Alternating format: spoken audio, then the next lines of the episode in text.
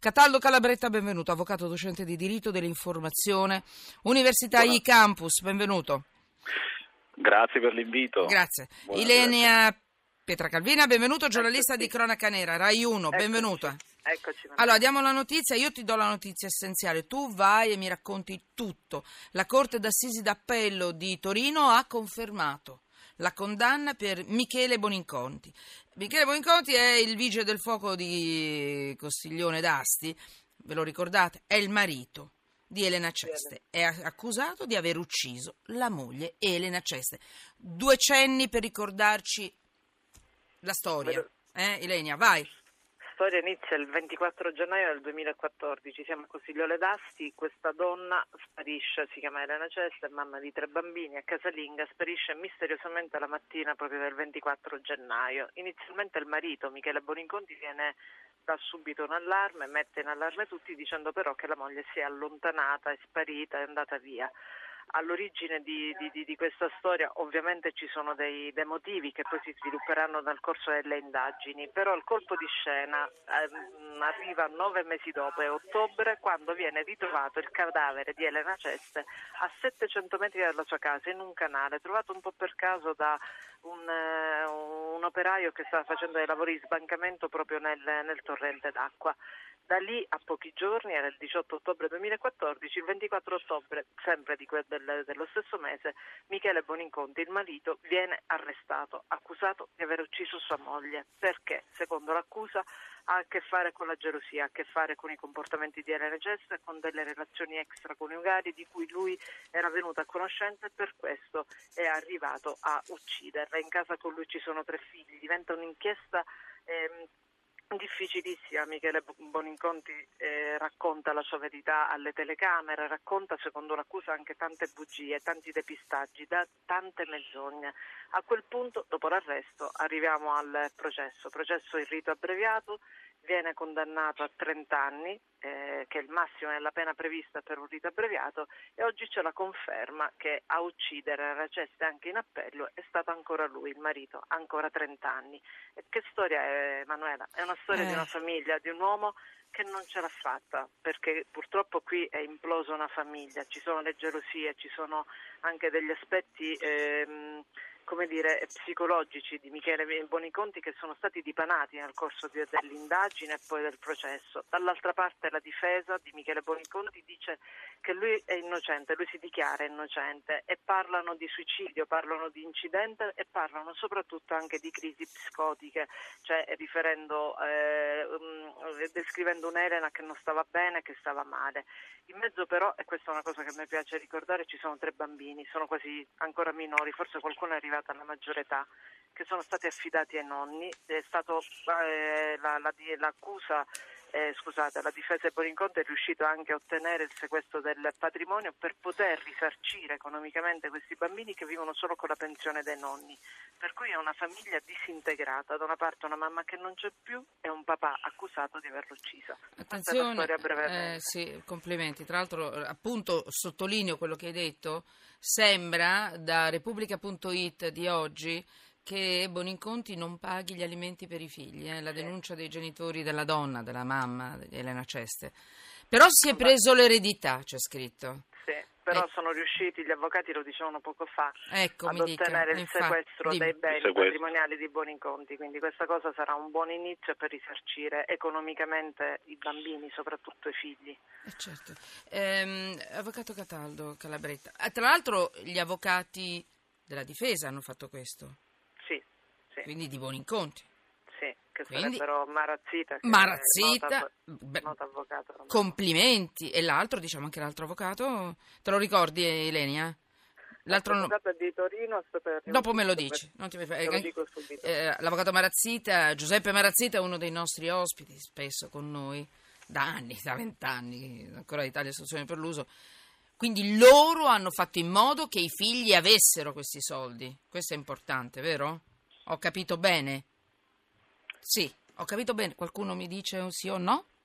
Ilenia è Ah, è andata ah, a no, verificare no, no, l'altro no, nome. no, no, no, io ti L'ho stavo capito. cercando- Va bene. io ti stavo No, volevo vedere una cosa positiva perché eh, mi piace l'idea che l'avvocato che difende Boninconti però ha fatto in modo che i figli avessero i soldi, cioè mi piace questo, perché mi piace pensare che ci siano dei grandi atti di, di- di- di- di- di- di etica. Eh, Cataldo Calabretta, avvocato. Però la, la linea difensiva eh, non è stata accolta ovviamente Eh, no. ehm, dalla Corte, oggi, No. anche perché la difesa di Boninconti ha sempre sostenuto che Elena Ceste fosse in preda ad una crisi psicotica e praticamente si fosse Ah. suicidata e, e fosse poi Ah. arrivata eh, in questo eh, canale del Sì. Rio Mersa, ma eh, ovviamente è una tesi Sì. eh, alquanto inverosimile. Era anche indisponente, che avvocato loro- Calabretta. sì, Quante volte ne abbiamo dire, parlato? Una persona parlato prende, si sveste, tol- Eh. si toglie gli occhiali, Anche piega tutto davanti al proprio- cancello e scappa e va a ammazzarsi. Eh, Anche perché Dai. sono stati proprio quei racconti contraddittori Eh. a dare al giudice di primo grado, quindi al GUP e poi alla Corte, a dare prova, perché è vero è che è un processo indiziario, ma è anche vero che il ragionamento che ha portato il giudice di primo grado e la Corte a eh, condannare Michele Boninconti è un ragionamento che si avvale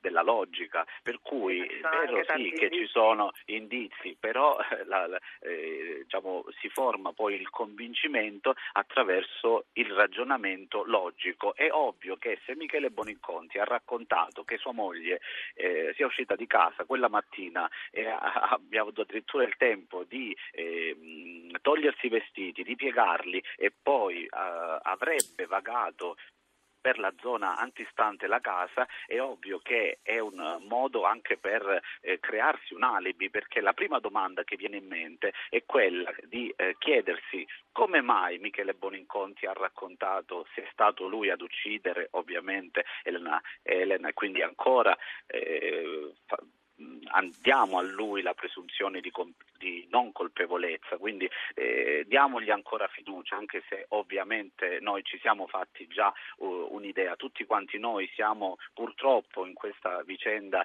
eh, convinti della colpevolezza di Michele Boninconti, però vogliamo ancora essere fiduciosi, quindi affidarci alla presunzione di non colpevolezza. Il motivo per il quale allora lui ha raccontato di, quel, di quell'episodio era forse perché sapeva perfettamente che se il corpo di Elena fosse stato ritrovato era un, un corpo denudato, ecco perché lui racconta che quei vestiti sono stati ecco, eh, abbandonati con eh, una certa attenzione, cioè se Elena Mhm. Ceste veramente fosse stata in preda ad una crisi psicotica, ovviamente non aveva il tempo di ehm, piegare i vestiti Abbiamo- e tantomeno se ci fosse stato uno- un terzo soggetto che in qualche modo quella Vabbè. mattina l'avrebbe prima rapita e poi uccisa, ovviamente non aveva Certo. neanche lui il tempo di denudare Elena e di lasciare Ilenia? vestiti in quella Mi No, dice? ma poi sono, capito, sono abbiamo- tanti, sono tanti gli elementi Certo, che certo. Abbiamo chiarito la, la- la Michele questione del sequestro conservativo, credo che sia stata risposta proprio dai, dai giudici in questo caso. L'altro avvocato della, della difesa dei Boninconti sono Marazzita ed Enrico Scolari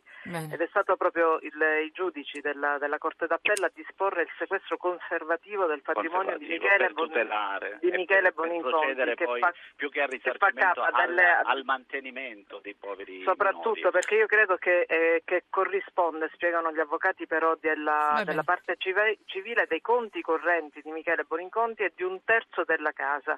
Quindi mh, è stata un'operazione, cioè questo sequestro conservativo è stato disposto dai Sì. giudici in Grazie, relazione Lenia. alla sentenza di condanna. Grazie della precisazione. Avvocato Calabretta, è due battute. importante ricordare un'altra cosa, Eh. che Michele Boninconti non ha più la responsabilità genitoriale, L'ha ma persa? non, non l'aveva già prima della sentenza di primo grado. Come mai è stato persa subito? Di solito non si aspetta perché- più avanti? no, È perché- l'omicidio. perché- perché no, a, a prescindere dalla condanna, Eh il sì, Tribunale, pensavo dei minori, il il Tribunale dei, dei minori ha ritenuto che Michele Boninconti non fosse un buon padre, capito. proprio perché aveva soggiogato i suoi figli, li aveva costretti a vivere in una situazione disagiata e soprattutto ci sono delle intercettazioni, che purtroppo eh, avvalorano questa, questa tesi, perché in un'intercettazione addirittura si ascolta un Michele Boninconti che dice mi volete togliere i figli? Beh fatelo, così risparmio darmi un po' di soldi. Sì. E quindi il. Tribunale è intervenuto Sì. in, una, in una fase ecco, antecedente alla condanna e ha revocato la responsabilità genitoriale, motivo per il quale, spieghiamolo ai nostri ascoltatori, anche se Michele Bonincos- Boninconti venisse assolto, beh, questo provvedimento potrebbe sussistere, ovvero capito. il provvedimento tri- del Importante Tribunale dei minori potrebbe ancora produrre effetto e lui non Interessantissimo. per sempre la responsabilità Perché lui poi cercava di imboccare anche i figli per quanto riguardava le dichiarazioni, nel- nel- insomma, in questo, in questo- nel momento terribile delle dichiarazioni, insomma, nelle indagini anche di Elena Ceste. Allora, una battuta, botta e risposta, Avvocato Calabretta, perché tra poco devo dare la linea al giornale regionale.